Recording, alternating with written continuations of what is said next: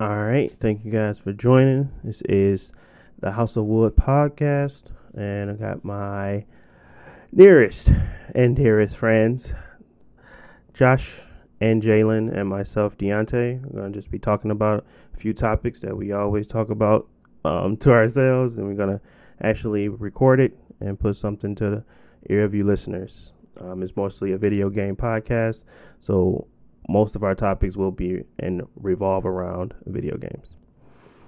Um, just to start it off, some of our well, I think the first thing we wanted to talk about um, that would be again, it was Final Fantasy VII remake.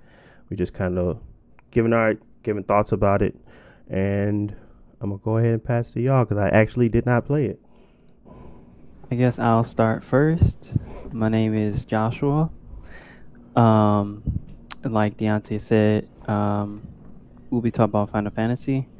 As far as the remake, um, I finished it over the last month and thoroughly enjoyed it. Um, and I did have experience with the previous Final Fantasy VII um, related games.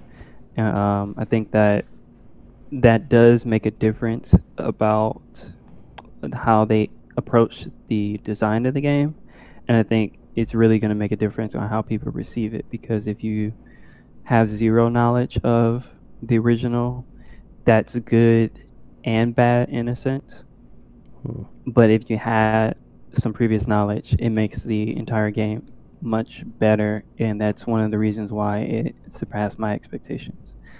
Um, but uh, I'll let Jalen talk about it a little first before we go too deep into it. For sure, for sure. Uh, the Jay Boyd on the podcast was good. Not just fine. But um, yeah, Final Fantasy VII. Um, I ain't a Square Enix fanboy, even though I bought Kingdom Hearts a couple of times. But that's besides the point. Um, I played a little bit of Final Fantasy VII. I probably I don't know how far I was. I got to the part where we was on like, dang, what's that place called? It's like Costa something. It's basically like you on the beach or something like that. Um, I don't know how linear the game is or what that really means, but I remember being at the Gold Saucer and like the little beach or whatever. So um, it's a couple years back. Um, but overall, like Josh said, I think that is like you know important with like your decision making on determine how good the game is and things like that. Um, I think Final Fantasy VII overall, the remake was pretty good. Definitely exceeded my expectations. Um, you know, it's not a perfect game or anything by any means, but I I really enjoyed the world building that they put in place. Um, because people just love the world of Final Fantasy VII, so it kind of gave you an opportunity to submerge yourself in 4K or I don't know what it supports or whatever. At least 1080p, you can it supports that, so you can see it in 1080p versus seeing them little polygons, them JPEGs, them what they call them uh, things on PlayStation, like uh, the little pre-rendered graphics stuff or whatever. I don't know, spirits, um, sprints. I don't know. Right? Yeah, they they pre-render anyway. Um, but I, I really appreciated that. Um, I think it was real, real nice to have your characters talk and interact with each other. Because I mean, people love to cast on Final Fantasy VII, and people always call Cloud like emo and stuff, but they actually see where he was in Final Fantasy VII and you know compare how he was in like Advent Children and things like that. The little interaction I always like to see when he interacted with. Uh, I think it was Wedge. It was always you know it's pretty smooth. Um, it's probably definitely one of the best games I played over the course of the year. Um, and I plan on playing through it again. So. All right, so y'all done heard um, from the Square Enix fanboys because um, they do tend to buy everything Square Enix. This is an individual Not Mike Mus- Nah, it's fanboys. That's what I call it. Um, this is a, uh, I myself uh, do not tend to buy everything Square Enix, and I don't tend to enjoy all Final Fantasy uh, renditions. I think they didn't played. Have I am I am I am I am I wrong in saying y'all probably played pretty much all of them except for like the older PlayStation One versions, you you probably played anything that came out that had the Final Fantasy name in it since the 360, right? No. Uh, I what? mean, It's a lot of them, but I Which would ones say you I've haven't played- played? Which ones y'all haven't though? Like I ain't touched Crystal Chronicles or whatever that garbage called on. I ain't played Bravely Default. I ain't played World of Final no, Fantasy. I'm not go- saying Square Enix. I said Final Fantasy. I'm not saying like games that have like similar. No, they Final Fantasy. Final Fantasy, Crystal Wait, he, Chronicles, he talking about the World of Final number, Fantasy. the numbered games. you said Uh, Bravely number one. Default. Is Bravely Default a Final Fantasy game? Yeah. It's by Square Enix, and it's it's the same style of game. That don't. not. I'm not saying that's not Final Fantasy. I'm talking about Man, literally named Final Final Fantasy. Fantasy. game. Bravely Default is not a Final Fantasy game. That's just a Square Enix game, and that's similar to Final Fantasy. But any game y'all done played, I'm pretty sure most of them over the last, because I know y'all played uh the zero type whatever that was. I was hyped about that one the- probably some of the main garbage but i ain't i ain't play it because i can't so i can't speak on it. Um i know y'all played final fantasy 15 pure trash. I know y'all played uh it was i mean, I mean i'm pretty sure y'all didn't play most of them so am i right or wrong in saying y'all played a lot of final fantasy So Yeah, I've definitely haven't- played the number. okay Yeah, I haven't played all of them, but I would say, like most people that ha- are interested in Final Fantasy, they're familiar with all the games after seven. Even if you didn't finish every game, you at least like know what it is and like can recognize the characters or what it's about. So you admit that you're biased when it comes to Final Fantasy. You kind of enjoy those Well, said games. Yeah, I would admit that I'm the target market for what they're trying to present with Final Alright. Fantasy VII, and I think that's is one of the reasons why they stepped up their game for this particular Final Fantasy. All right, cool. So I played the demo free.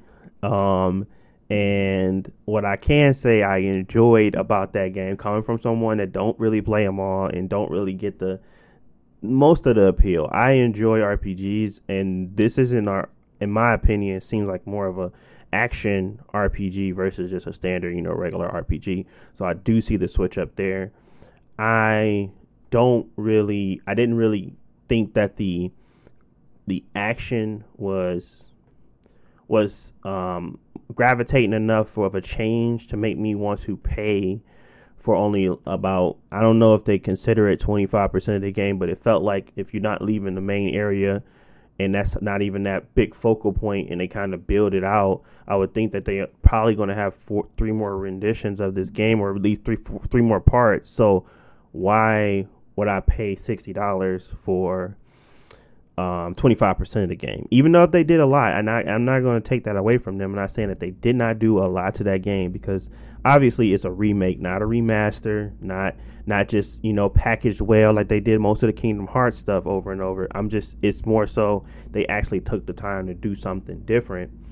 But coming from my standpoint of simply um, understanding that I'm a consumer and I would like to actually you know when I buy a game I want to I want to be able to play it from you know start to finish and have the whole story and I'm not getting that that doesn't make me feel good. And especially when the story is out there and they're kind of using that source material to make this game good because they're not going to deviate much because if they do it's going to cause a lot of you know backlash because people want to play that same similar style. Even though they will accept you know a battle system change they accept you know adding additional characters but if that core isn't there and it isn't the same as it was when they first played it they're probably going to get people upset. So i'm not getting a new game in my opinion it's a remake of a game.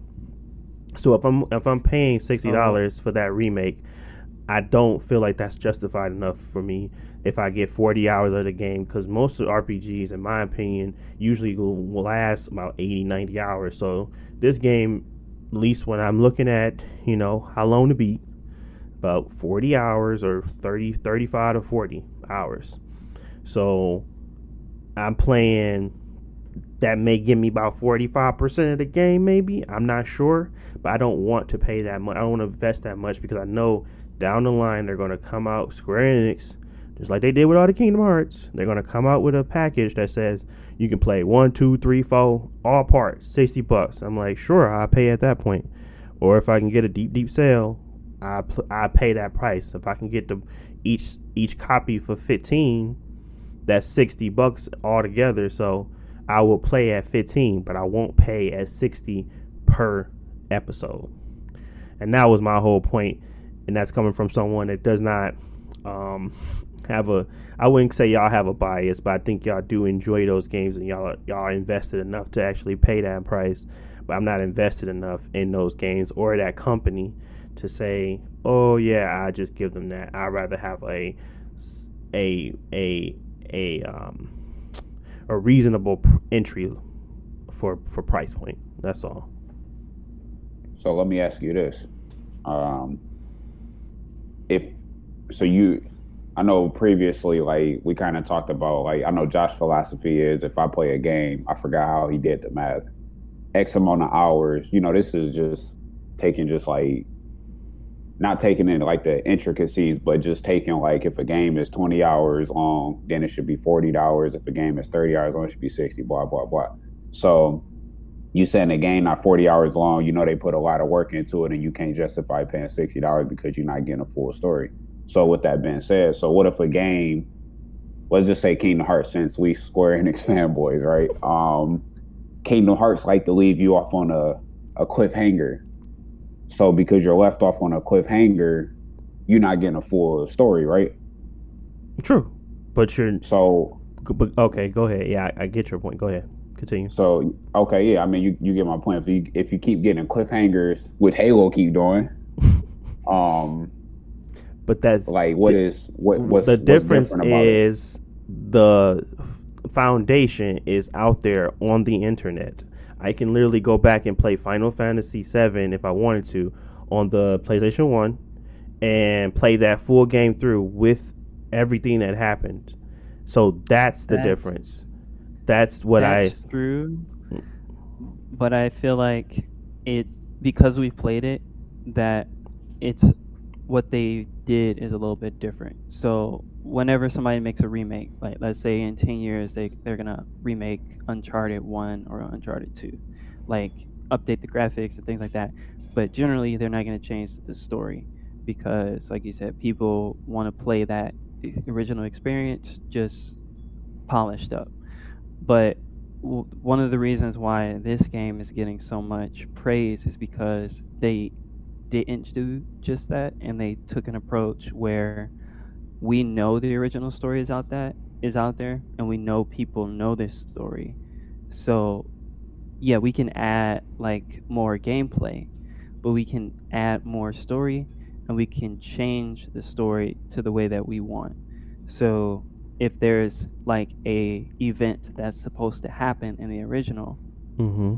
we can change that event so that it happens differently or we that event won't happen at all. And what happens when somebody who's supposed to die doesn't die?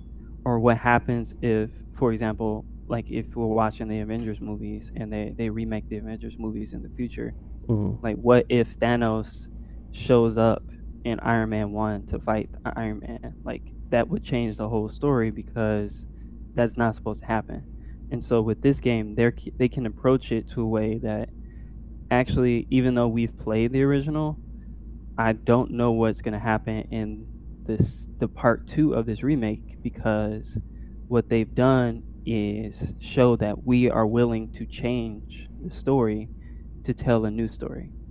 And if you know the old story, that makes it more interesting because now you're waiting to see what is actually going to change. Is this person going to still be alive? Is this person still going to die?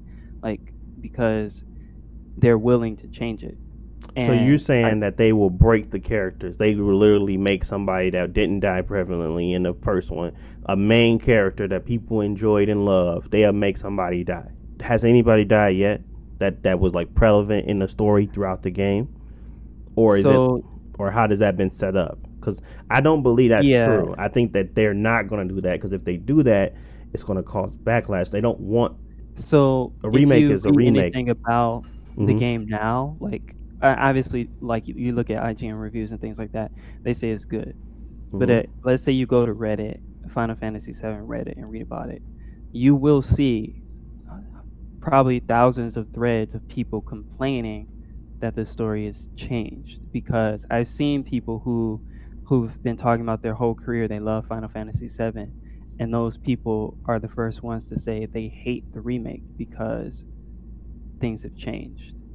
and so and you I don't know if I want to spoil it because people might not have played Final Fantasy VII, but there's one very very important main character in Final Fantasy VII that dies, and so far they have presented in the situation that maybe this we might decide this person does not die, mm-hmm. and if that doesn't happen, then they can't basically save the world because them dying puts in motion the things that are necessary to save the world. So what what's going to happen is somebody else going to take their place if they die hmm. because they've shown that they're willing to change a main story point in order to um, make something else happen.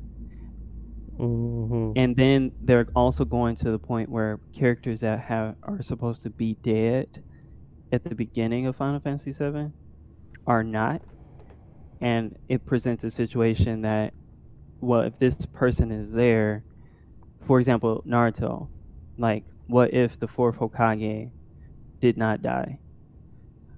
Well, now you got Naruto and the fourth Hokage in the same world. Like, how how is that gonna happen? Like, isn't that too powerful? Hmm.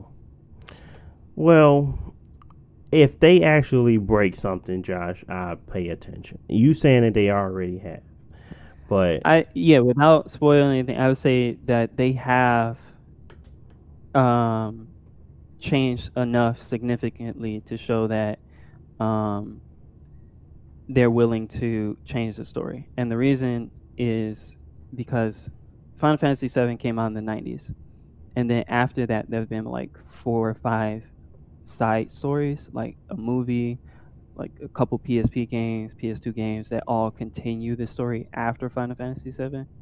And those things, since they took place after, they shouldn't matter to the original. But now, those things they're present in the remake. Like they're adding the things that are changing the story because uh, the story has continued. Hmm. Um, and so that's why I would say it is worth it to see as a new story. I don't feel like they're offering me um, less than what they should. They're offering a new experience that makes it feel worth it on top of the good voice acting, on top of the good writing, on top of the good gameplay. Okay. Still, I get what you're saying, but I feel like the I know I, I get your point, and I, if and if if they actually are doing what you're saying they're doing, that makes more sense to me. But um, I feel like again because it's entitled a remake, it's it kind of makes me feel like they're re they're remaking some of the same similar things, but it's kind of like you can't okay you can play on a little bit of things, but it's not much you can play on that would make me want to play this game that that would make me feel like the, the original version was inferior. I don't see I don't see that happening. So if I don't I don't feel my my berry my entry level has been achieved yet. That's all. So once my entry level is achieved, I don't think it's a bad game. I don't think I just don't think my my entry level has been uh, obtained yet or even has has been met. So once that entry level is met, I'll play it I just don't want to play something that I know is already out there and have to wait for something else, the next thing to happen. But you're, if you're saying that it's enough change, that makes me know that even if I was to get in at that fifteen dollar mark, I would be okay with paying that fifteen dollar mark. Cause uh, either way, I'm not going to pay sixty dollars per per game. Period. But I will this I will decision myself on saying, okay, maybe at twenty dollars per game, I would actually play it versus uh, fifteen. Because I mean, I, I understand the price thing because like yeah, it is expensive if they're gonna have three four games. Like it's four games, bro. I'm pretty sure it's four games. I guarantee you. What's so hot take real quick? How many games? How many games do y'all think it's actually going to be before the game is over with? Man, they said they don't know. That that's yeah, what I'm they, saying. They, they said know. they don't even know. So what yeah. do y'all take on that? What do you what do you take from them saying I don't even know when it's going to wrap? I, I mean, I as long as personally, it's worth it. Yeah, go ahead. yeah, I mean, like Josh said, as long as it's worth it. If I'm getting the same enjoyment out out of what I'm getting, um, with the remake that I'm getting right now, uh, I'm fine with doing that. I mean, I ain't buying just cars, am I? I mean, But listen, I ain't- that no, that I no, ain't- that's I- I different. it, My it is, bad. but like Them- them you, fart you can see how much uh, you can see how much work be- minus them JPEGs that they had in the background. You can see how much work they was putting in the game, and it's like the game is like like I, honestly, Square Enix be on trash. Like I ain't I ain't gonna I ain't gonna lie, I don't like them jokers like that. They be on some trash. You know, they got to put every Final Fantasy game on every platform. You know what I'm saying? Oh but- Oh God, this now you want to now you want to stand up because you definitely was buying all. Kingdom Hearts. You Okay, bought them I'm on Kingdom PS3, PS2, PS4. I was like, when you gonna stop? And like, never. Not until then you bought the Kingdom Hearts 3. Then you bought the Kingdom Hearts 3 DLC. And even though Kingdom Hearts 3 was, I don't know. I'm Man, just saying, story, so it's I a cop it. Square Enix has a has a has a has a foundation of remastering a remaster until it can't be remastered no more and putting it out again and again and again and again. So if they tell you, I don't even know how many times we gonna gank y'all. I'm not finna sign up for it willingly. I don't, like I don't even we, look, bro. We don't even know how many times we finna do this. We don't like just like Kingdom Hearts when they did all those things and they kept doing 1.5 and prologue and all this other it it, it didn't matter honestly and they repackaged it and made y'all want to buy it again because they added a special scene on the end. It, it- that's what i'm feeling from final fantasy 7 because they did they did overhaul the system but they can't even tell us when they're gonna finish it. And that makes me feel like I'm going to invest in something that never going to see completion in my time life, and I'm going to have to invest like I did, like y'all did in Kingdom Hearts or something like that, where it's just pointless and pointless and pointless, and then the payoff is trash. That's what I'm trying to. That's what I'm trying to avoid. And if I can get to that Yeah. entry level point of my fifteen dollars, now that y'all said it might change a lot, twenty dollars, I'm okay with that. I mean, like, but the thing is, you is so. I feel like you were looking at the the overall story, the the zero to a hundred percent complete story or whatever. Um, so and the fact that it has remake on it, I feel like those two factors are captivating you, and that's like saying, well, I ain't gonna buy it because I know it's a remake. It's gonna do the Kingdom Hearts thing, blah blah blah. Which it might to some degree, but the fact of it is, it's kind of, I guess, the best way to relate it is you have it's like when you have a movie and you have a book a book follows this script but they hit certain key points. They might only hit five key points in a 10 hour movie or whatever that you know what i'm saying? They might only hit five of those key points. Final fantasy 7 hits those key points but like josh said they might hit them differently um or they might just hit them verbatim. But the outcome of those key points and the things in between is what makes the the game worthwhile so, with that being said, when you have a story, what what's what's generally important about a story? You usually got the setting, you usually got the characters, um, you got like the I guess world building would go under like the setting. I'm not like a book person or nothing like that, so I couldn't tell you all the specifics and stuff. But generally, when you look at story and stuff, you look at the plot, you look at the characters, and you look at the setting and stuff like that, and then some of the ambitions behind the characters. So um, you might say Naruto is trash because this dude wanted to um, be a Hokage when the world, you know what I'm saying? You might just say something crazy. But anywho, the characters is what makes the game like something that you really want to invest in because you this is the first time you can see these characters interact with each other. You can see them in Advent Children stuff, but this is post Final Fantasy VII. The amount of Final Fantasy VII content is probably like the biggest Square Enix has. Like you know, you got the Dirge Cerberus, you got uh, Before Crisis, you got Crisis Core, you got Advent Children. Like, you got all these different aspects of Final Fantasy. They meld in some of those things and into the game. You got different characters. Like, I ain't gonna spoil the game, but it was one dude. He wasn't even in Final Fantasy VII, but you go talk to him and then you talk about his story and stuff like that relating to a key character in the game and stuff. You looking like, oh, okay, yeah, I, I want to help this dude out. Like, this dude actually like he pretty cool. Like you know what I'm saying. Even though he a Riku replica, but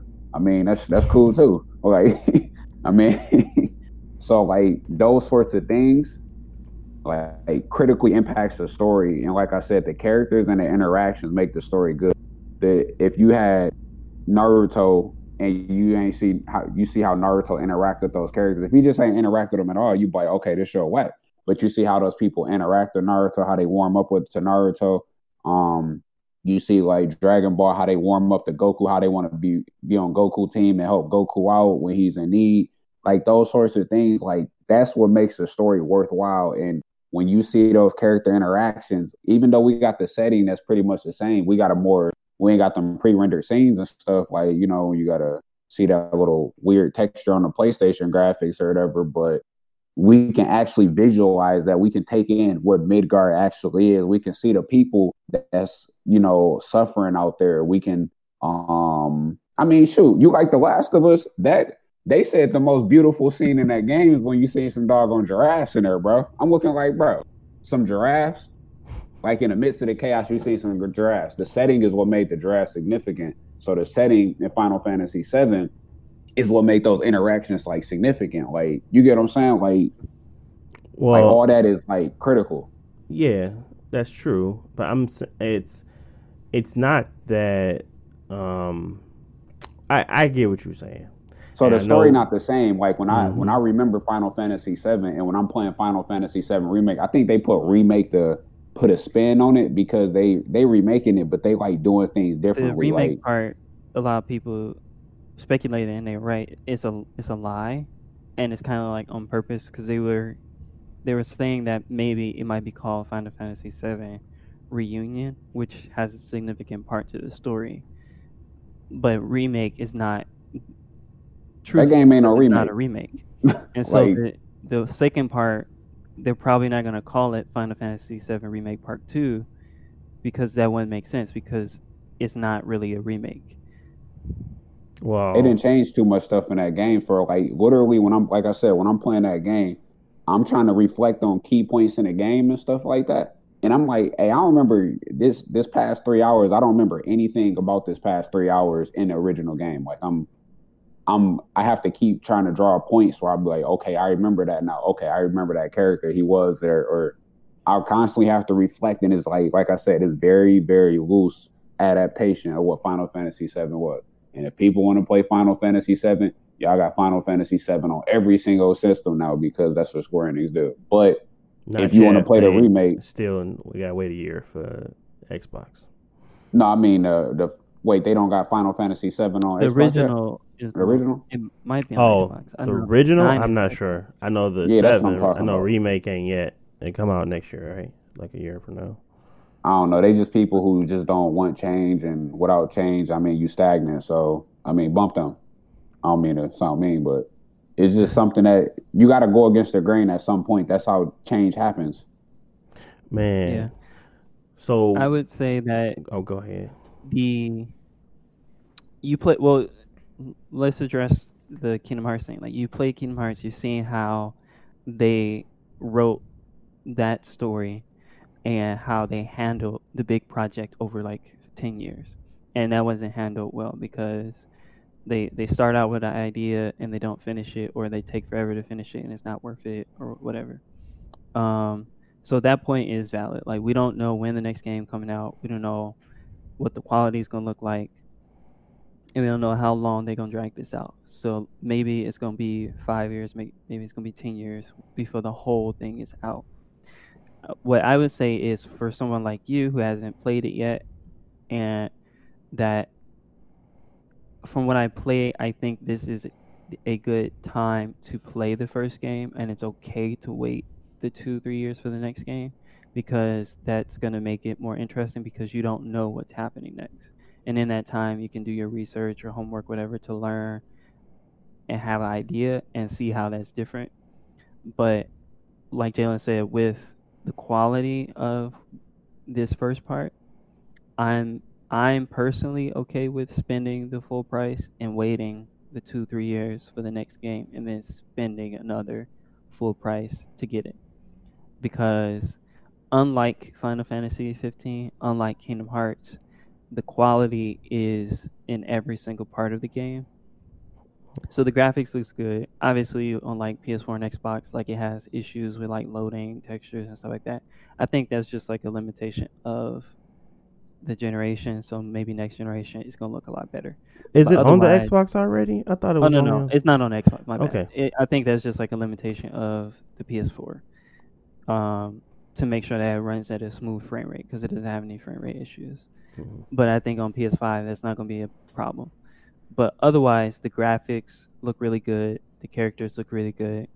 The gameplay is fun. Like there's no t- too many bad glitches or anything. Um, the the combat is fun and creative and is different than what anybody else has done for a while. And most importantly, like Jalen said, the characters, the level of writing and voice acting and the actual acting of the characters is, I would say, of high quality as something like The Last of Us. Whereas Final Fantasy 15, it was never like that. Like the characters look nice and they they talk and stuff, but it doesn't always feel natural and there's no real emotion behind it. So if it's a sad scene, it's not really doesn't come across for everybody because of how the quality of it. And just like Kingdom Hearts, it's even less for someone like you who's not very invested in the characters, them being emotional or things like that. The quality of the the animations or the voice acting or whatever maybe not didn't get to you. But with this, they actually took the time to direct it in such a way that characters are of a high quality of a AAA game that you would see from Sony. That it's worth it to see these interactions because you don't get that from uh, any other Square Enix game. And so if they can keep that same quality, then I would say yeah, it's worth it to wait the two years to see the next part. Just like you know God of War two coming out in, in some point in the future or Horizon Zero Dawn two, if they can keep the same quality, you're okay to wait for the sequel because what they presented for this first part is worth it. All right, we'll see. I I am definitely hoping for the best, but um, Square Enix is Port City. I'm I'm I'm gonna stop because y'all they're gonna think I hate Square Enix, but I don't because I play all Tomb Raiders. But I I just when I see what they do when it comes to their quote unquote action RPGs or their you know popular games, it shows to me that they have this thing of we're, we're going to get the remake remake definitive edition when the PS5 come out and we're going to get something with additional content before the next series drops or next one drops and then you're going to get the same treatment the next time around because that's what they do. It doesn't seem as if their pattern has been broken. Um, they own they don't do that on their games that are made by different parties, but when it comes to Square Enix and their popular games, they kind of do this where they they make it they milk it for what it what it is, and they continuously um, cause you to want to know more, and they had they know they have that market, and then they do the same tactic that they have done for years, and um, they gouge. So that's my concern. That's why I, I'm waiting for my entry point, and once that entry point, I'd be glad to revisit Final Fantasy. But we've talked about this for 35 minutes now, so moving on to our next topic. And well, any closing remarks for the Final Fantasy Square Enix debate um, before we move on? Final Fantasy ahead. VII remake game of the year. Man. Nah, nah, I- I do got a quick summary because for you, you haven't played it. So I would say for anybody who hasn't played it, it's it's a good, it's a really good game on its own, and I feel like they, it doesn't end on like a cli too much of a cliffhanger. Like what they start in a game, they end. So I feel like it's a good point to start if you're interested. Now, if you don't like it or you know you're not interested to continue to the next game, that's straight. I think it's a really good game, and it's my right now my second favorite Final Fantasy story that they have right now. What's your first? Uh, 14. Oh, the the MMO. Yeah, you're right. There, that one. That one just that wins off because of mass, I mean, the size. Yeah, it, it's not fair because it's like 10 years of content, but Yeah. done really well. So Yeah.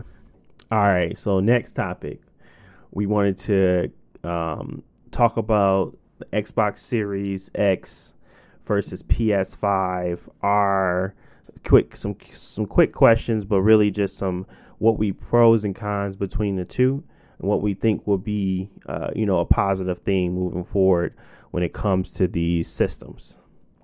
So um, because this is something that I really really focus on heavily. I probably just started off here, but what I see when it comes to the Xbox Series X and the PlayStation 5 are two different opposing views.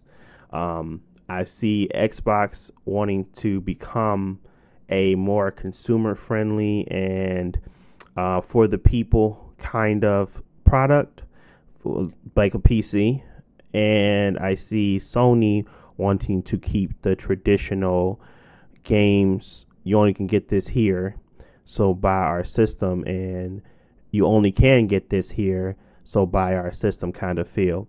Not saying either one is wrong. I'm just saying they're opposing views, and which and what their what their pros are, you know, and what I see are are for those opposing views. That's why they um, are winning in some areas and winning in some and not. It's it's their opposing views that's what's driving them to be so different and what's driving them to have these pos pros and then having these cons. So when I look at just starting off with the Xbox because that's pretty much the only one that's been talking as of now. Um, some stuff coming around for the PlayStation 5, but right now we really have a lot on the Xbox Series X. Um, something about their quick resume, you know, SSDs, being able to expand your storage, um, new features like the, uh, sorry, like so they're they're doing like, I believe, 120 frames per second up to support 4K for older video games, and they're adding in, baking in HDR support for this stuff just off the off the grip. It's kind of like you don't have to pay for this. We're going to do it anyway. They have their um, play anywhere systems. That's their where you can buy it on the Xbox One and get the patch for the Xbox Series X. Um, they have all of these kind of nuances that you can obviously see that they want you to feel as if you're secure when you're buying into the system. You're you're secure when you're buying into Microsoft. You don't have to worry about your stuff not working. You don't have to worry about the new next upgrade because really, you are set if you don't even want to upgrade for another two years. Versus, PlayStation has made it very clear that if you don't get that PS5, you ain't playing. You know, whatever uh, whatever exclusive you want to try, it ain't happening. So you have to buy the PlayStation 5 in order to get those new and new experiences. And I mean, low key, they have earned it. They have earned it by what they have put out, what they have shown us, what they have done this generation with their games, their quality. They have earned the right to do that, in my opinion, even though it ain't right. they have earned that right. Um, Xbox, on the other hand, has not. They have to play up to us because they do not have the games to support their system. They don't have the software. They're they're getting there, but right now they are not there. So that is their pro and con. That's just one of them. And I open it up to my constituents, or if I said that word right, to kind of put in their their opinion there on what the differences is there. Hey Josh, you hear that? That mean if you want to get if you want to play Uncharted Five, you need to get you a PS5. Yeah, yeah, that's pretty much what it says. Man, I'll take my chance with an emulator, not just one. That's piracy. I don't, I don't condone that. we all, none of us condone that. Just to be clear. Um, I mean, if you want to go um, and say your your piece, because I know that. Well, I guess you can also talk about what your what what they would have to do to get your attention. Because right now, like you play PlayStation, right, and you don't really play on Xbox, and that's for a reason. Do you think that would change with what you've heard so far, or what do you what do you feel? And that's more towards you, Jalen. Um, I'm trying to think. Uh, I guess for me, the I don't know, man. Like, I, I care about exclusives to some degree. I feel like you got like the um. I kind I think we kind of touched on this previously. Um, you got the the AAA exclusives, like you know the Naughty Dogs, the um. I don't know who who made who made God of War is it like Santa Monica or something like that. Yeah, Santa Right. Monica. You got them. You got the people. You know what I'm saying? The, uh, I, it was Sucker Punch at a point in time, but They still You out got there. They're those, doing man. Ghost of Tsushima. Okay, yeah. I was I was thinking of Sucker Punch with um, what's that game called? Horizon Zero? No, not Horizon. The um, Infamous. Sunset Overdrive, but that's Insomniac. But anywho, um, I- so I feel like you got the ones that's dedicated, like they're owned by Sony, and then you got like the little like second tier ones that can deviate. So like the um, but they they have some associated like loyalty per se, for lack of better words, like the um the Square Enixes or the Yeah, um they choosing sides now. the the Atlus. You know what I'm saying? They they generally Mhm. tend to be on PlayStation or you know those sorts of things. So for me, um, I don't really care too too much about the first party games, only because I feel like I played them to some degree. Uh, so like you know back be- previously, um, I had the Halos, um, I had the Gears, those sorts of things. But so when the Xbox One's like, hey, we got Gears 32 coming out, you like, okay, well, I already didn't shot this. Uh, I already used this Gnasher 30 times or, or 31 times. I don't want to use it a 32nd time, so I'm gonna play something else. So with that being said, I played all the Uncharted on the PS3. Um, I did play Uncharted 4. I love the Uncharted series and things like that, but I'm pretty um, strict on my time and stuff like that. So if I'm a um, exasperate some of my time, I want to use it for something that I don't know the rhythm to, or something that I can kind of, you know, wrap my head around. Because when I play the game, I want to be on a, like a like a different realm kind. I want to be able to submerge myself in the story and not just shoot a bunch of ass because the game had to find a reason for me to shoot it or shoot them or whatever. So, um, to answer your question though, um, it depends on what Xbox going to do and what PlayStation going to do, and then the game's coming out. I'm gonna tell you right now, if they got Final Fantasy Remake Part Two, Union XD Collection, I'm getting it. Like it's simple as that, bro. Like I'm getting it. Square But, Enix um, boys, they, they, they can never hide. They can't hide their true selves, man. But if they gonna drop Persona Six or something on there, you know, I might have to get it. So I'm I'm kind of more so concerned about the the not so AAA titles, but the ones that's like exclusive still. Um, and then the the biggest thing, the, um, aside from that, is the price point. I got the 360 because it, I could get the arcade version, two hundred dollars, whereas they want a five hundred dollars for a doggone PS3 or paperweight or whatever you want to call it. But yeah, so um, I don't really care too much about specs because we learned from um, from history that you can have all the good specs, but if people can't code for it or you can't fully utilize the specs or whatever, it don't matter. So I think the biggest thing is the price point, and then those secondary, for lack of better words, exclusives that's gonna come out for the uh, said console, which kind of help gonna uh, influence my decision. Okay. So are you more for I guess are you more for the cause of someone or company that is trying to actively push the envelope on what the consumer wants and what we can provide them or are you more so for someone that is going to provide you a better gaming experience? Uh, well, if I cut on my PlayStation or Xbox, I want for the gaming experience. I don't need the Consumer Whatever. experience. the consumer experience. I mean, I know the Xbox tried to sell that before, which is cool, but I didn't care about that because I had, you know, different devices that could do those sorts of things with a better user interface. We all love the Xbox One interface, right? Or what it was before. But no, what it um, was before was terrible. Now it's okay, but ter- or, or before with the snap stuff, I was like, bruh, y'all can y'all really need to fix this now.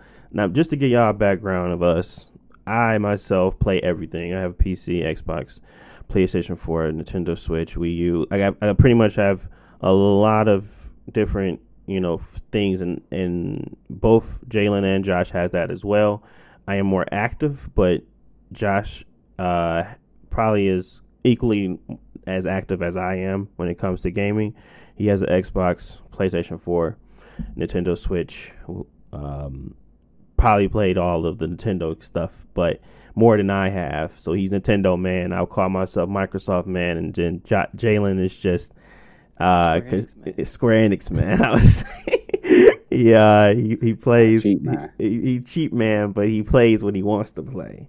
So he does have he does, has had an Xbox in the past, Xbox One, Xbox 360, of course, all of those generations, and he has a Switch and he has a PS4 as of now. Uh, so just to give you a background on kind of what we play and how we play. Uh, yeah. So, like, I understand what you're saying, Jalen, and I kind of feel the same way. Uh, my bad. Obviously, eventually we're all gonna play both systems at some point. Like, there might be enough games. First day for me. Yeah. For me, what I'm trying to figure out is which one do I want to get first um, mm. You know, maybe I can buy them both day one, but realistically, I don't need them both day one. Um, so it would be better off to find which one I really want first, play it all the time, and then when I'm done, go to the other one. Um, and for PlayStation, there are always going to be those exclusive games that are high quality and you know you can't obviously get anywhere else. And that is their biggest draw, and that's what's been working. So if there's something like, you know, another Dark Souls game or Bloodborne or even like Persona 6, that would that they're able to get exclusive, that that's a good way to get people to get into their system. Um, but for me, throughout the years, I've noticed that I don't really see Sony doing anything beyond that to really compete as far as their device or the system quality or things like that. And Xbox has been doing a lot over the past few years to make that better. So I didn't have an Xbox for the longest time because I wasn't interested. But Microsoft has done a good job to get me interested in what they have. Number one, like Game Pass. Like I know there's PlayStation Now, but it's still not the same quality as Game Pass.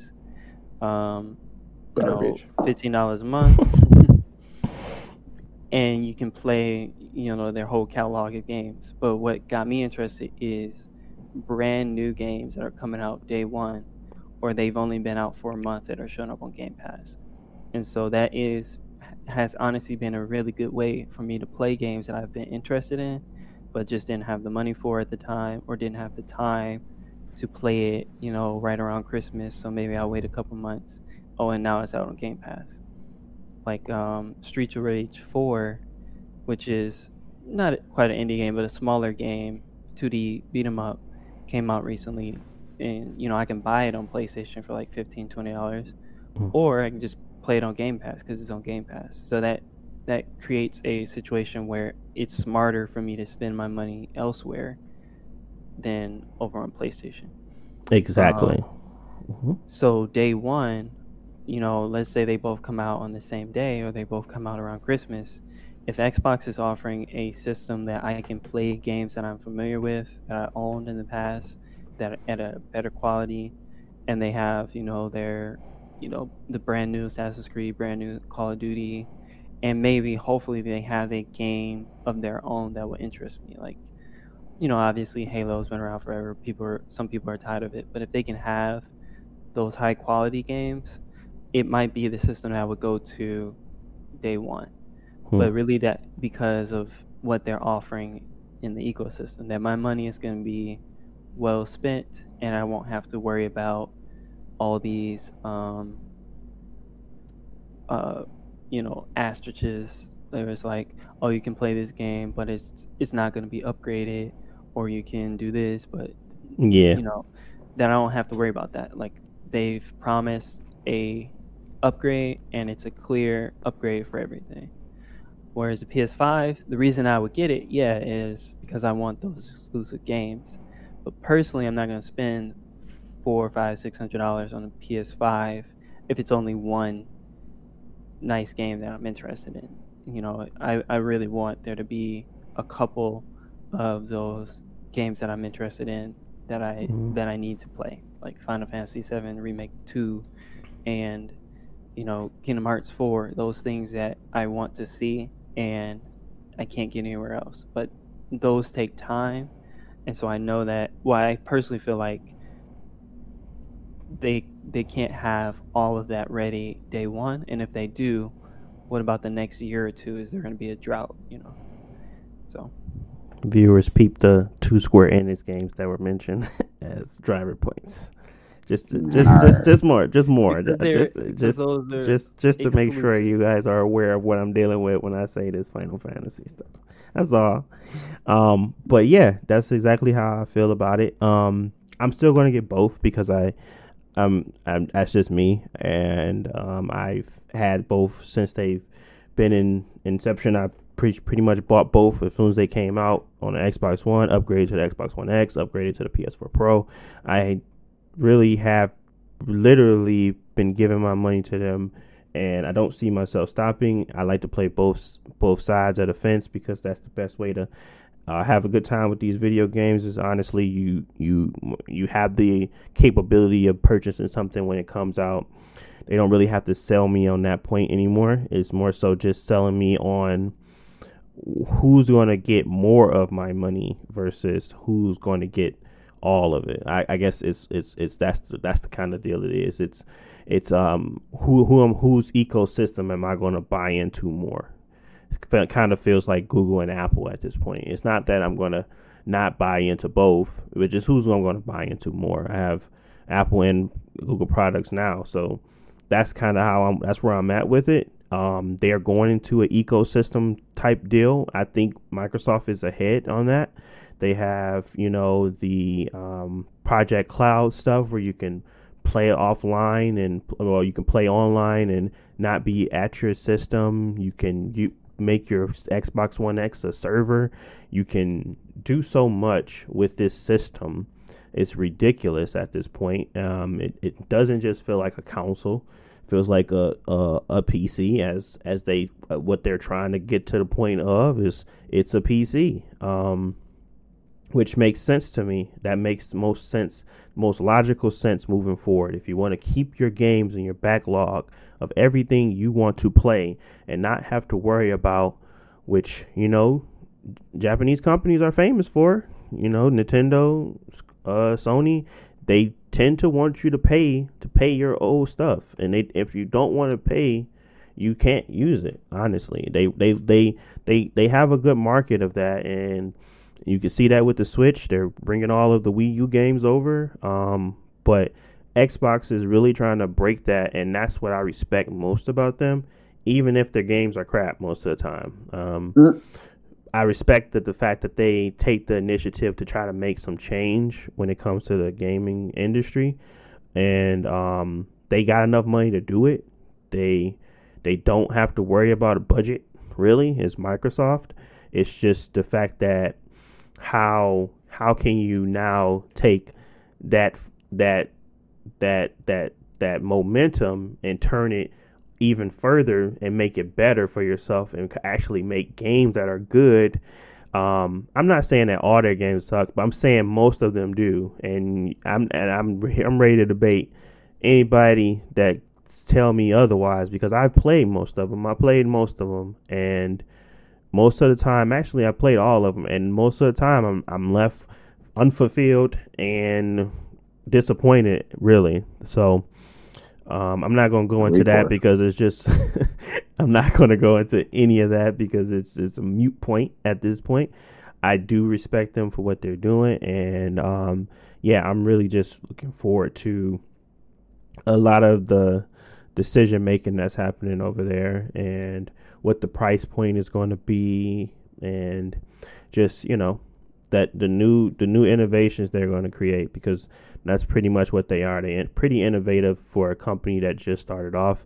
They're the newest in the game. They're Nintendo and um, Sony definitely had a uh, were out before them. So I get that they're still in the in in the in the bottom right now, but I don't feel like they were losing with the 360. And as long as they keep moving forward with the initiative of customer first, I don't think they're going to lose with the Xbox Series X. Now, when they when you, when you actually you know show off your Xbox Series X, don't show off Yakuza. Don't show off you know shit that nobody well stuff nobody cares about because it's it causes a rift in what your message is. Nobody thinking about oh not not these fire exclusives that you you talked about in Halo Infinite. They're talking about how it doesn't look any better, how how it's it's not as innovative. I would put more focus on showing games that side by side of what the differences is going to be, just like you did with the um place PC versus the Gears 5 on the Xbox. You showed the differences on what is going to be and what you can actually do. Do the same thing with the games you currently have, and then show off new games that you're coming from your first party that's going to push your machine. Versus Yakuza, I don't understand how that even made the cut. I don't understand how half those games made the cut to be shown as new entry game. This is like the first viewing of your gameplay of Xbox Series X, and y'all start off with Yakuza and stuff like that. It just doesn't make any sense to me. So if you don't Which fumble, one is they even on? man, you who Well, knows? Yakuza Seven, it it already was out on PS4, and so they're showing that they have it, but it's not a like it's pretty much a port at that point. So Why show it? It. You don't get Yeah. zero zero points for me for that. You get zero Hey. points. They showing you they got uh they got Sega games. Man, I guess, Uh, but I'm saying I need a I need a Last of Us or a Mhm. Ghost of Tsushima. I need something that's gonna show me that y'all are you're you're looking at the right things and you're making the right points. Y'all are smart enough to understand that that is the most important thing. That's why you're losing now. You're smart enough to see it. You know that Nintendo is killing it with the the most basic of the basic customer service experience I ever seen in a company. They're killing it because they put out games people actually want to play. They're not oh, even Oh, talking about real customer service? Oh, okay. I'm talking about actual. They don't even know how to let you back up your own games.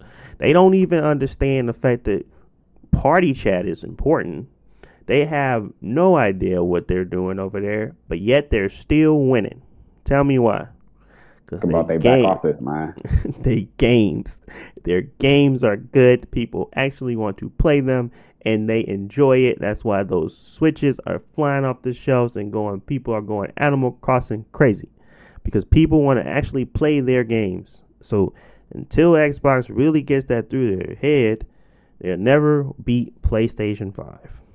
And even if they are the best consumer friendly company, they can never do it without the product that people are purchasing the system for the games. So I have all the utmost confidence in this company. I've watched them plenty of times fail. They usually learn from it. Um, hopefully they do it this time.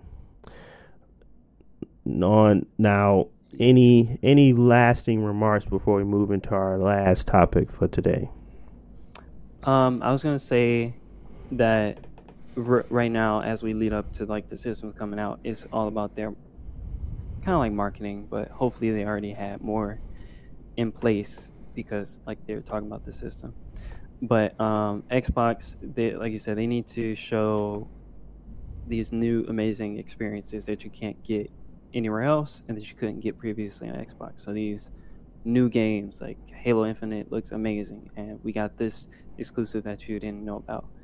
Um, but also showing that hopefully they can close the gap between them and Sony with exclusives.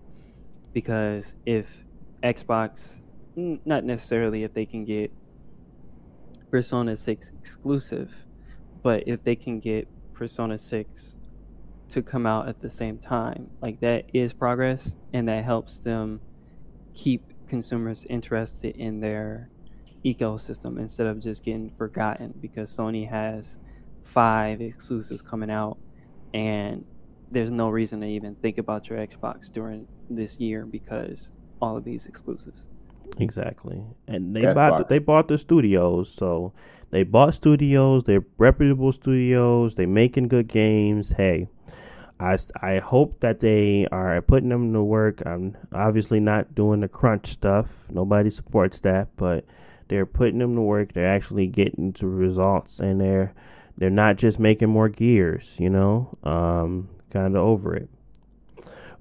Uh, anything? You know they got Gears Ten coming up. yeah, I guess.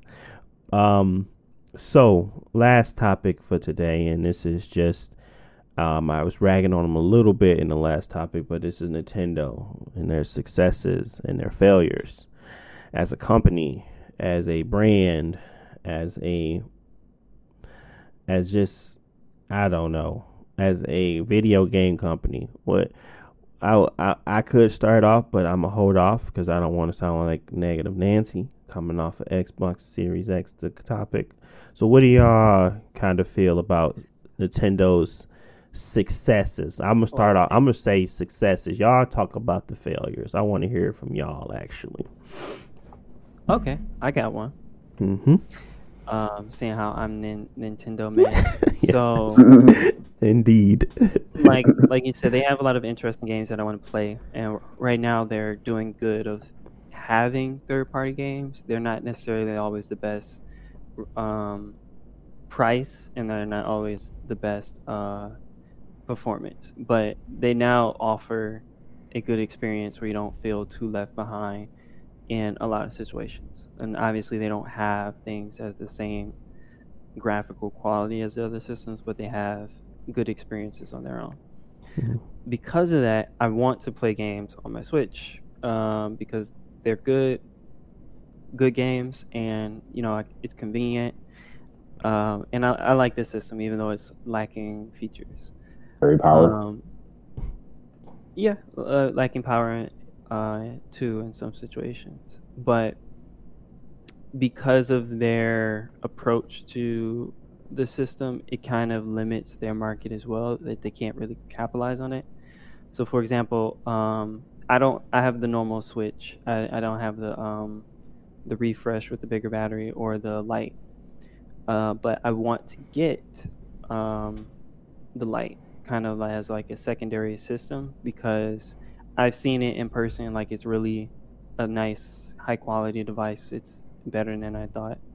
And because of the smaller screen, even though the game's resolution is low, it looks a lot better on that screen than it did, does the TV or the original Switch and it's pretty cheap. Like you know, you can get one for under two hundred dollars.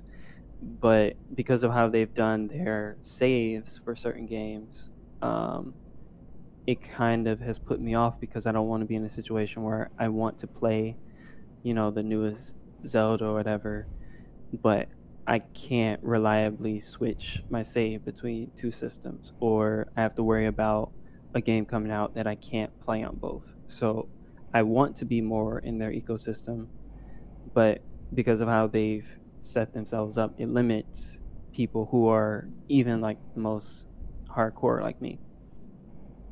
Um, but beyond that, I, I think that their biggest point is if you want to play, let let's say example, I know you guys don't play the game, but like Fortnite, like you want to play Fortnite on your PS4 with your friends, whatever and you got to leave. You know, you go out with your family or you go to a Thanksgiving party or something.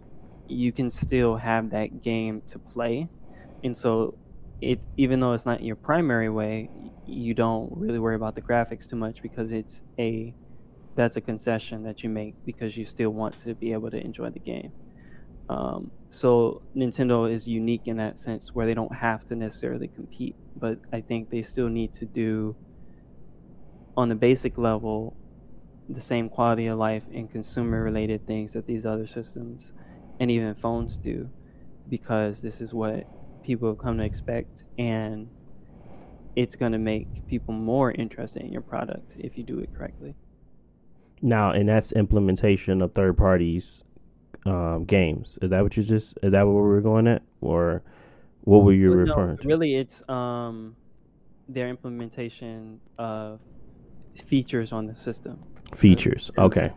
To make sure that everybody can do cloud saves, that you can, if you are doing cloud saves, that you can upload your save and download it quickly to another system if you want to do that. Like to make sure that the act there shouldn't be any hindrances for you to play your game because people get Anywhere, it for, right? Anywhere, People get it for portability. So let's remove these barriers that Right. prevent them from having that experience.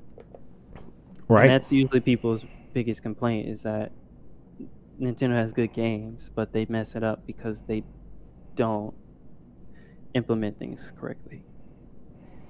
All right, what you got for a failure?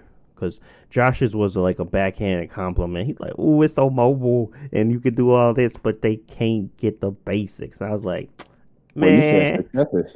I said failures. I wanted y'all to give me failures. I wanted to give a Well, success. it is a failure.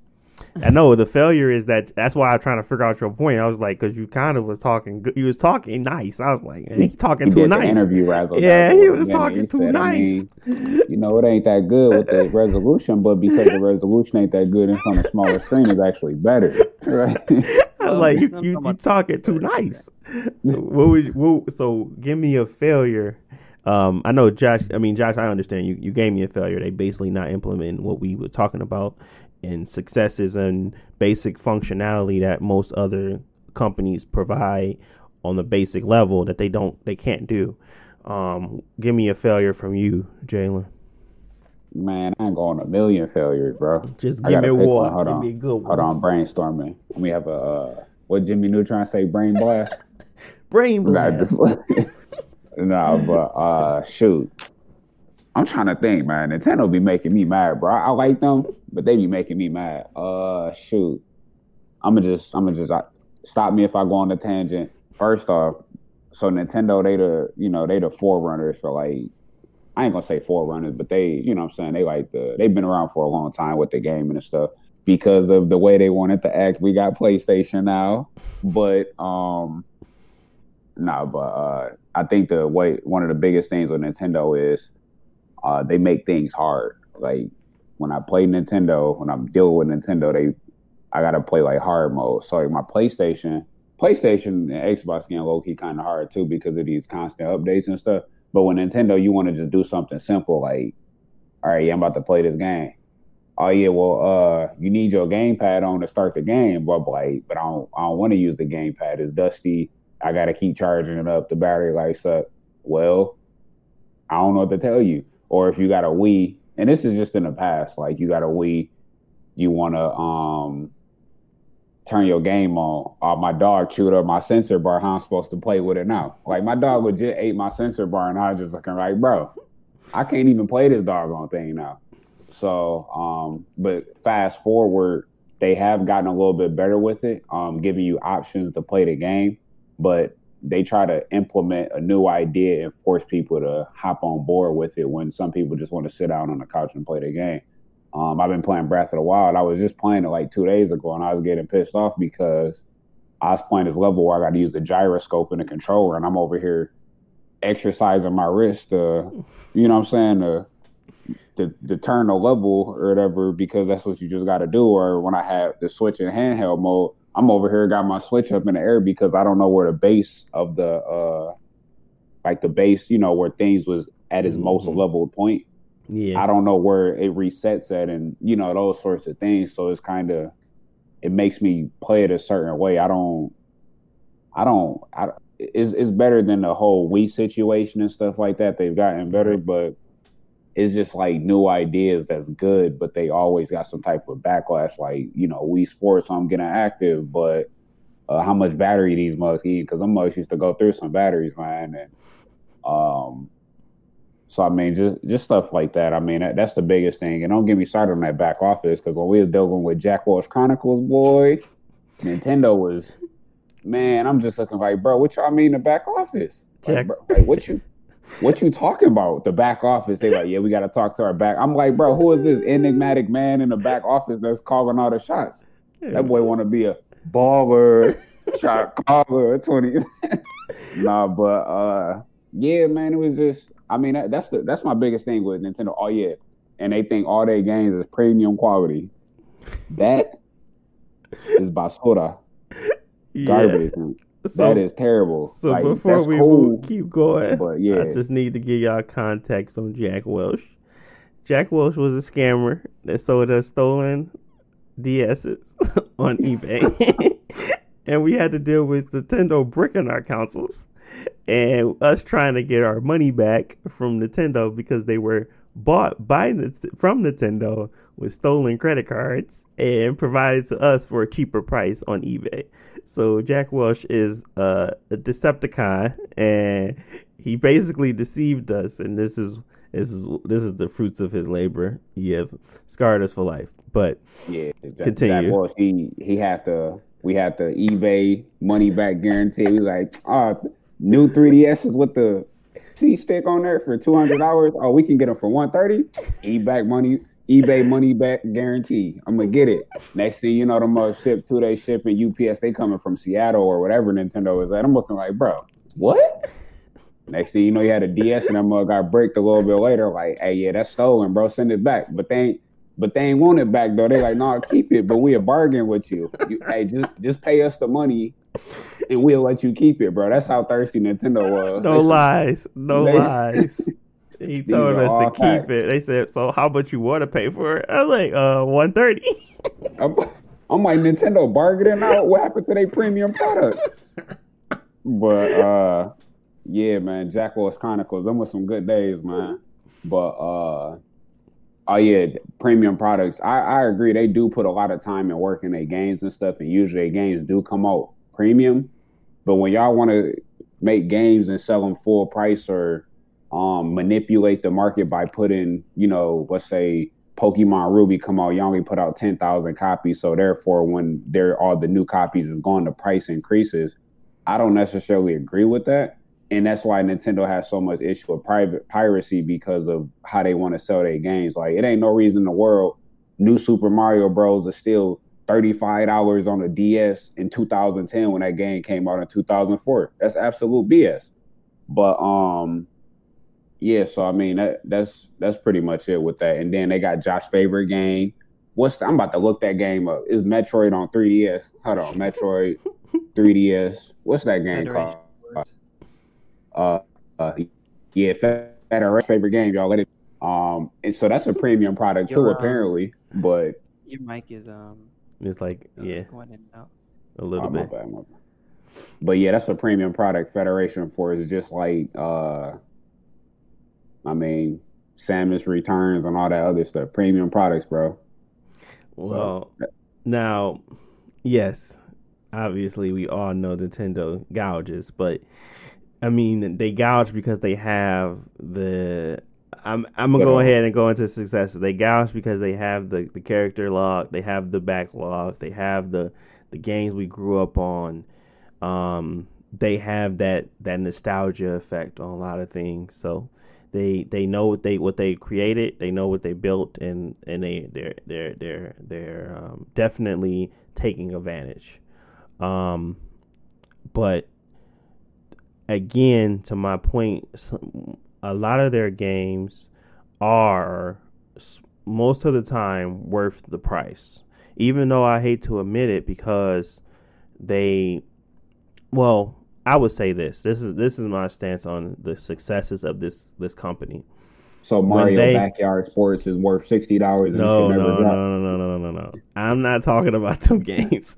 I'm that's talking. The, that's the thing, though. I know what you're saying, but I'm saying those games, like the little right Mario. Uh, what, dude? It was a game going for a dumb price, bro. They had Hello Kitty going for a dumb price, and they had uh Mario Classic Bros. We talking about these? This is Mario Bros. Where you pull the turnips, right? Like they had that going for a premium, bro. Mario Sports Mix. I'm looking like, bro. But what is Nintendo? Is Nintendo a conglomerate? Does Nintendo have stakes in like movies like Sony? No, they literally have what they have, and that is games. That is why they gouge. That is why they create these um these extra extra games with their with their mascots and they're so protective of them because that is their that is their business. That that is what they have in order to to to sell. They don't have anything else. They don't ha- and there's not a company like Nintendo that still is surviving. No other company is surviving. Nintendo is its own thing. And that's they're surviving because they gouge and they surviving because they do those they have those practices. But how do you make that practice work as well as be for the consumer?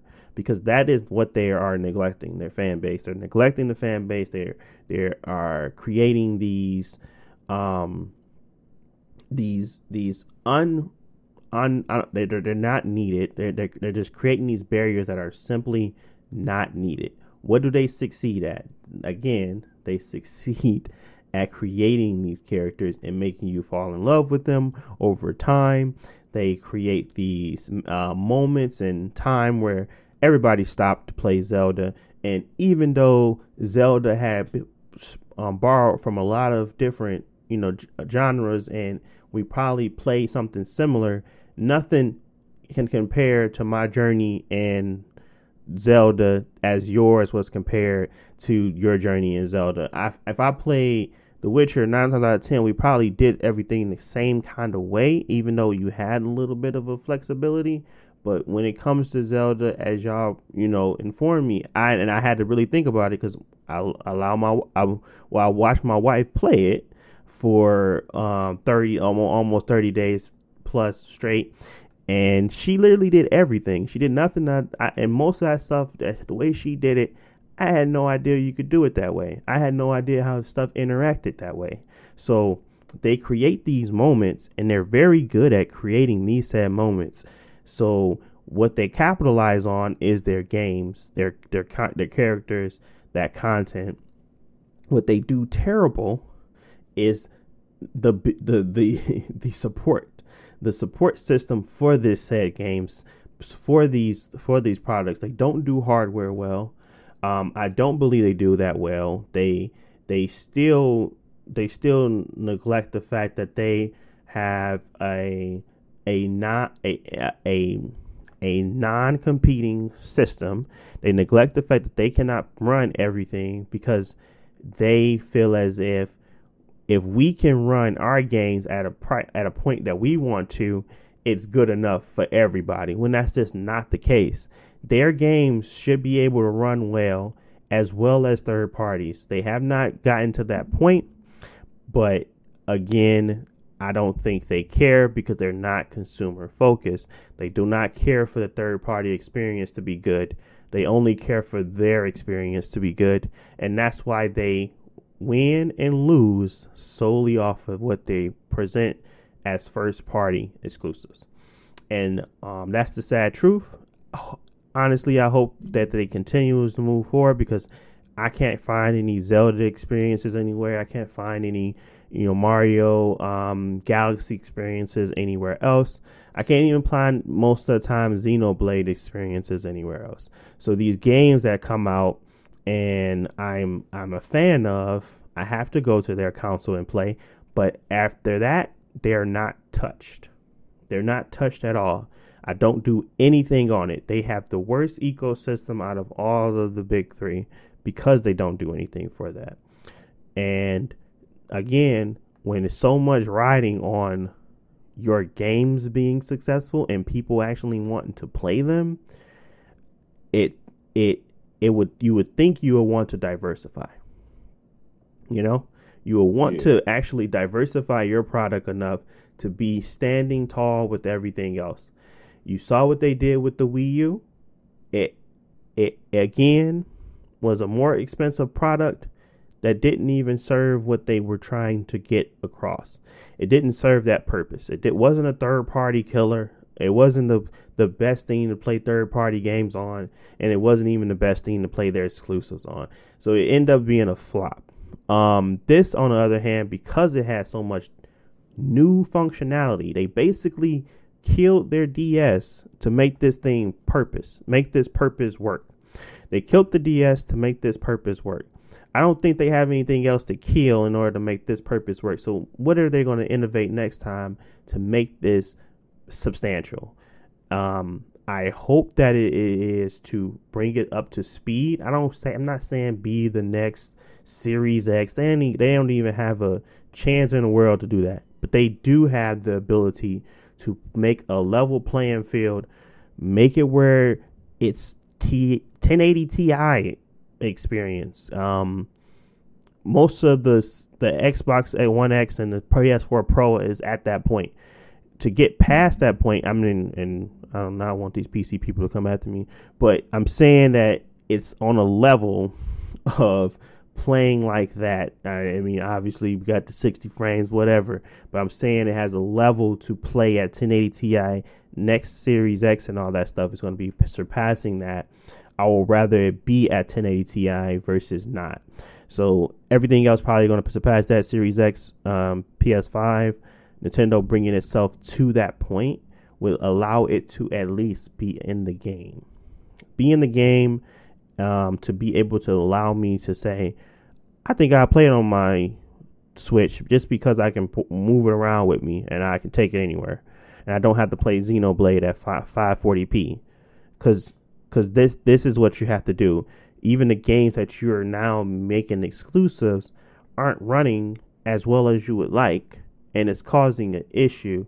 And it makes it feel as if I am being punished because I am locked behind your said system, and and that's and that's not that shouldn't be the case because nothing is running at 540p at this point. Nothing's running at 720p at this point, but you. So I think I think they have a little catching up to do. Again, my success will always be that their characters, how they play the game, how they create their their worlds, um, their in- innovativeness, they're willing to try new ideas. Um, that is something I've always, you know, admired about them. Um, that's why I enjoyed the Wii. That's why I still enjoy my Wii U, and I still enjoy my Switch just because of the innovation behind it.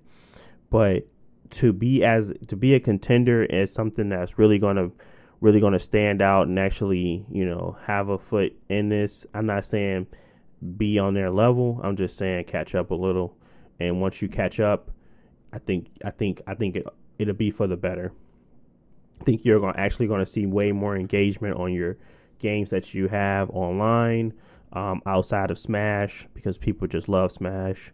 You're going to see way more people playing maybe your Splatoon, your Arms game, those type of games. You know where it, it can be a scene on it if the tools were there to implement it well. So that's my piece on it. What do you what you guys have um, before we kind of wrap it up here?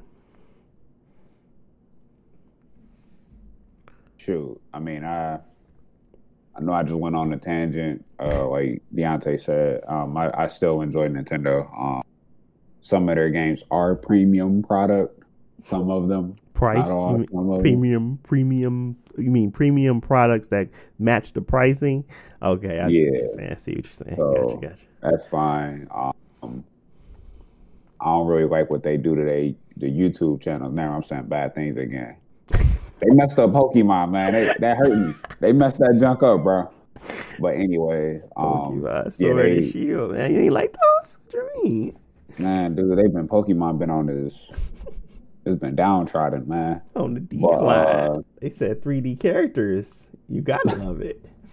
Man, it ain't the same, bro. But I don't know. It might just be the whole change thing I talked about earlier. Maybe I'm just not used to the change. And, but mm. uh, I mean, I got the Xenoblade. Um, you know, I'm gonna play that. I play a lot of Nintendo stuff. Um, I just wish it was something that people would be more inclined to have in their household, but it's not. You get, a lot of the people I'm around, at least, um, they like to play like stuff like 2K and stuff like that, and for that reason, Nintendo just won't make it into their homes. And maybe if they have more sales, or I don't know, they got the money, bro. So I don't even really care. Anyway, Nintendo straight. I don't hate them. They straight. I'm gonna leave it at that. All right, Nintendo man. What you got? Um, I mean, we know you want to really, blow up. I'm just asked. Um, so for you, Diontae, you say you want to play more on on the Nintendo Switch, but because of limitations, performance, yeah, you don't want to do it. Exactly. So sometimes when I see the the pro of move, moving around with my game in my hands, I see that maybe I can play a smaller experience that I wouldn't want to get the full HDR, you know, 4K, all that crap. Maybe like say for instance, um, I know they recently launched. I'm not sure if if Ori and the Wow, in Yeah, the Wisp. The the new one, I don't think so, but the first one is. So, um, like, I never beat the first one. I would go and play it on there, but I know it's like a um, it would be a different experience right now than what I if I was just playing on there. Like those smaller games, I have no problem playing on my Switch. I have no reason to turn it on outside of you know Nintendo actually putting out a new game. So why would I want to pay into that ecosystem? I like I said, I could still play on it now. I just don't want to pay into that ecosystem that doesn't really benefit me in any other way than the exclusives that they provide. Microsoft actually benefits me in different ways where I'm just like, all right, I'll play it on here. Even though I could play it on my PC. Even though I could play it um somewhere else. It's just like it's easier for me to say justify buying into an ecosystem if there actually is support for said eco. Um, right now, I don't see that support. I don't see them even wanting to create a area, a place for people to come and game outside of their stuff. So that's why I'm I'm more so, you know, a little bit hesitant to try new things. I mean, try anything on there. Like I never played Doom. Like I I don't see how you did it, but I never played Doom on that system ever. Even if it was even and and this is something that they push to get over there. You know, I would never play it on that system because it's at thirty. Fuck, it's like thirty frames per second, and it doesn't even it doesn't even keep it locked. It's like it it falls and. The, the frame rate is terrible. I, I would never play it on that because that's the that's a poor experience. But to, to put somebody like put to for me that's a uh, you know a pixel pusher that's probably going to be always something that's going to stop me but to buy into an ecosystem just to play games on it just to give like even if they started to bring their back catalog in you know providing an ecosystem that's smart and educated creates a better experience overall makes people want to spend more money with you it kind of makes them want to stay stick around because they know that if they invest now it's going to continue moving forward um, just like I would with Xbox. I don't care about buying 360 games. I know if I buy a 360 game now, it's gonna work on my next system. If I buy Xbox One game now, it's gonna work on my next system. Like just like the PlayStation 5 is. Pre- I don't know if they're gonna really fully do it, but they're at least pretending right now that they're gonna actually have everything working when you move over. I want that same experience when it comes to Nintendo. I want to be able to say, when I buy into your system and your eco, I don't have to worry about you, you know, trying to gouge me for something. I would I would be open to paying sixty dollars and not buying it physical to resell value because you you gouge the price. You know, I wouldn't wo- worry about those types of things, but I do that because I don't want to invest in as much as they want me to for something that I don't feel like invest in me. So or invest in what we want. So why would I do that for them? That's all I was trying to get at. It's kind of like, you know, giving. It's a give and take kind of relationship, and all they do is take. They don't really give. So I don't have no point. I don't have no reason to provide any type of substance to that company outside of what I want to play. When I don't want to play it, I'm gone. Period. Yeah. I, okay. Um. And I don't think you have to like. Well, obviously we talk about how we feel about the companies, but for me, you don't have to like the company per se as long as you're okay with what they're offering. Mm-hmm. the the games are expensive uh, for first party games, and third party games on the Switch are usually expensive too. And so, I haven't personally bought a Switch game for a while. I think maybe the last one was like Astral Chain. Mm-hmm. Um, but I bought it because it was a game that I was interested in. The performance on it was. Did you buy Animal Crossing or the your? Oh yeah, I bought Animal Crossing. I probably bought Oh. that. I haven't played it. Okay. Um, yeah, Animal Crossing, and I don't remember what else came out before that. So, you know, I got my um, Animal Crossing. I ain't, I ain't touched my house since. But it's it was a craze at first, man. They was going nuts. They still going nuts, but yeah. Yeah. Um, I guess for me, I've always played console games, so I'm used to Destiny running at 30 FPS on the PS4 and Don't get me started 25 on the Xbox and stuff like that. So uh, games on the Switch not necessarily running the best. I guess I'm used to because it does the same thing on the PS4 and on Xbox. Mhm. But I understand what you mean. Like if you're gonna pay ten dollars for the game on PS4 and it runs okay, and sixty on the Switch and it runs terrible, then yeah, like I can I can see that there's a big deficit and the reason why you would do that. Um, um, and that's just the power of the system, I guess. Do y'all? I think Jalen's complaints were a little different, but like, do you think Nintendo should just make a box like the Xbox that's not portable, so they don't have to sacrifice No. anything? No, they're the best thing going for them is the portability. They I- they um They if they lose the portability, it would be a problem. It'd be like yeah they'd they'd now be back in the realm of uh, we judging you based off of what Xbox and PS5 doing and you failing. I don't want them. Yeah. I don't want that for them. I think that they already lost that race back with the Wii. Yeah. Um I don't I want them in that box no more. I want them to be creative. I want them to be innovative. I want them to be um different. non-forceful. Yeah, yeah, give yeah. give options. give options, but I also want them to respect my dollar as well, respect my time and my and my um my my impact because they they are never they'll never in my eyes be better than other companies that that kind of push the envelope because solely based off you can be as innovative as you want but if you cannot create a system for me that makes me feel like I am also being represented in this system. Like anytime they make something, they are innovative when it comes to it. But if I'm not represented in this system, like nobody asks for me's, nobody asks for you know the Wii U motion controls, nobody asked for the portability of the Switch, but they gave it to us because they knew they had the they had the preemptive design to make it say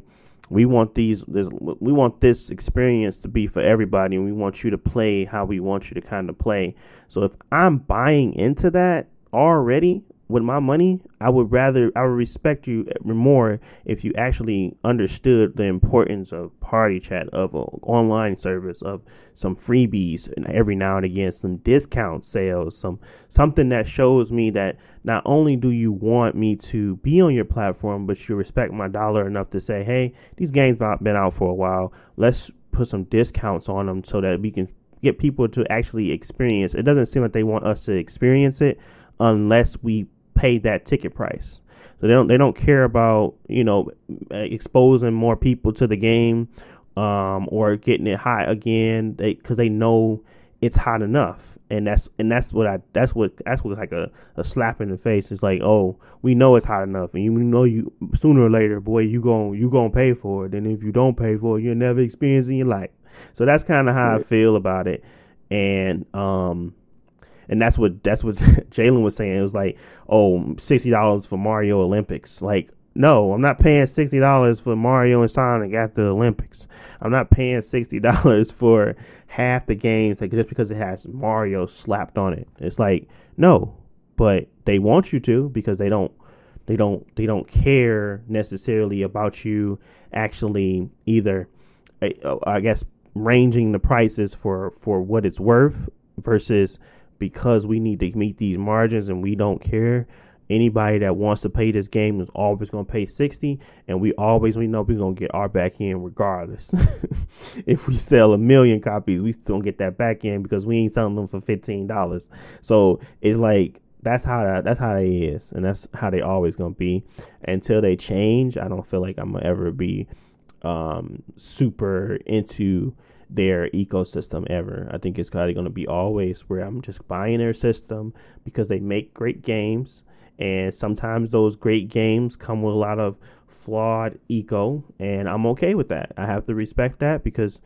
Um, and they have to respect me buying it all physical and selling it for forty five dollars because they don't never go down. So the resale community never goes down either. So most of the time I'm paying twenty to fifteen dollars to play that game, and I sell it after I'm done. And if it's a really good game, I keep it. But other than that, no, not not buying digital. I don't They're want. the type of people I- that want GameStop to be gone, so they can uh, get people to keep paying for their premium prices. hmm So this question is not necessarily for me, but maybe somebody's listening. Like you, you bought Zelda for sixty dollars and played it, but it, I don't know. You you guys sound negative based on the price of it. Um, No, that's worth sixty. I'm. I never say that certain games aren't worth it. I'm saying that every game that they put out is not worth sixty dollars. I'm just saying that at a at a certain point, like um, most of their games, they never go down in price. Like That um, eShop, like man. like don't get, don't like buy nothing off that eShop. but before we move on, n- t- n- Microsoft does it, and Sony does it too. Like now, Sony has a better implementation because that's what they do. They put it in the greatest hits collection. Greatest hits collection is twenty dollars, and they have put their best games in that greatest hit collection, and they're still single player, one time through. Uncharted Four, Bloodborne, God of War, um. Horizon. These games are twenty dollars in their greatest hits because they are republish them as that because they don't want they don't care about the price anymore. They want people to actually play it. They want to people to enjoy their system. Nintendo uh so I would- Horizon. Go ahead. Sorry. So I would say, um, I agree with the pricing. I don't think that necessarily means you can't enjoy the system, but comparing um, games to games. So if you want to play Fire Emblem, you know Mhm. Fire Emblem sixty dollars. You can you know go pay the sixty dollars, but maybe you don't know if you'll enjoy it because you've never played Fire Emblem. Right. Same thing with, but you also have a PS4, and you can pay 10 dollars for God of War, and you don't know if you're going to enjoy it, but it's a much cheaper entry price, so you are more willing to take that uh, risk because you're spending less of a price.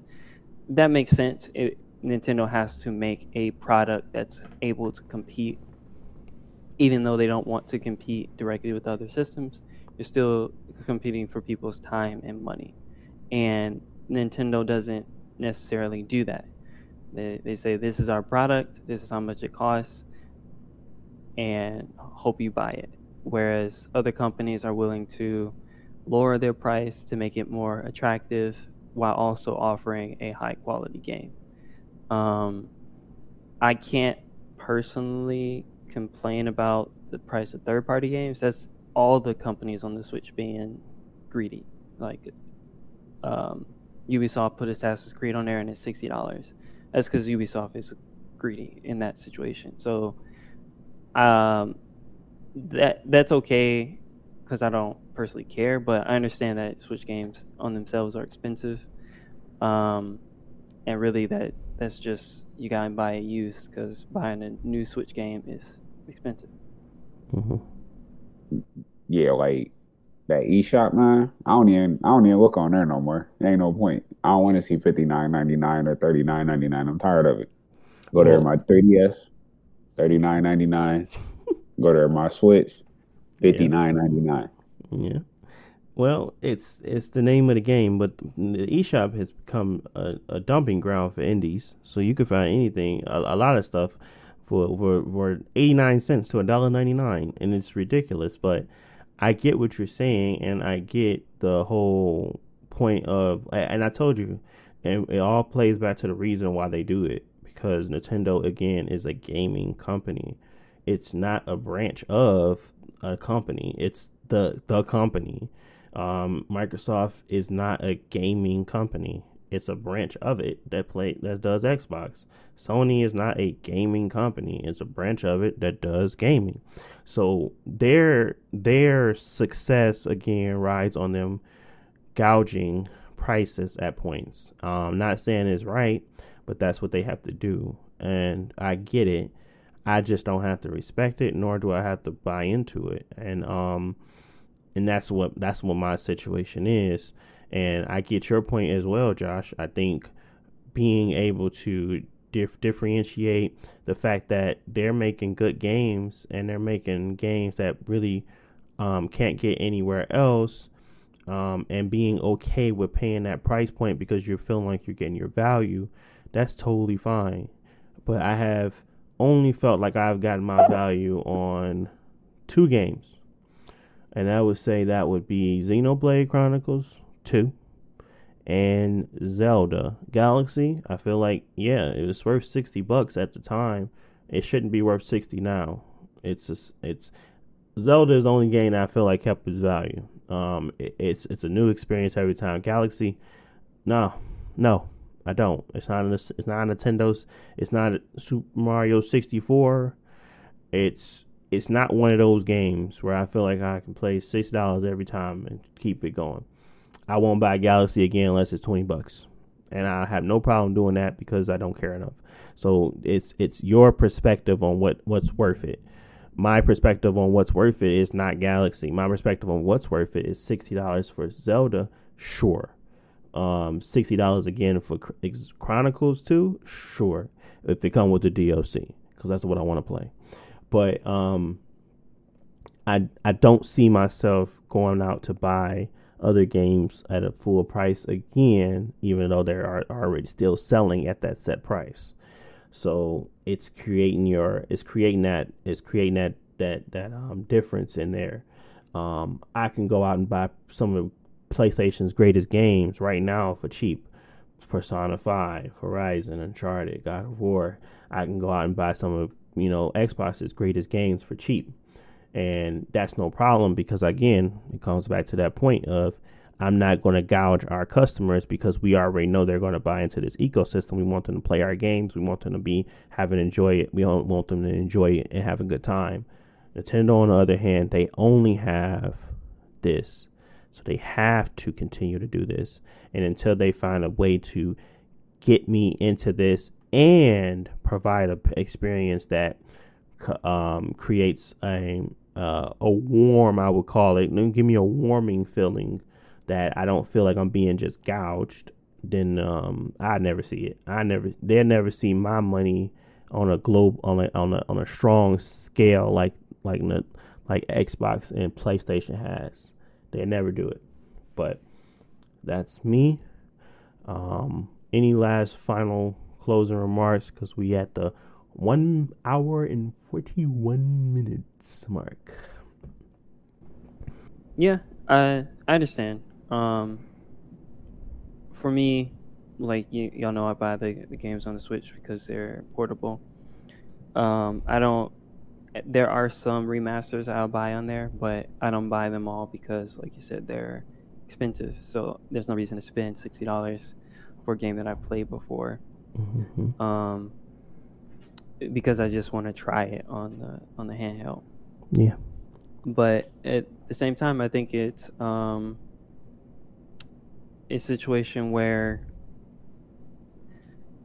they they want to offer, like you said, quality games, but maybe compared to their competition, it's hard to see that quality. Like if they have, uh, what's the last Mario game? Mario Maker Two that comes out, um, if everybody is not interested in Mario Maker 2, then give them an opportunity to try it at a, cheaper price to get into it.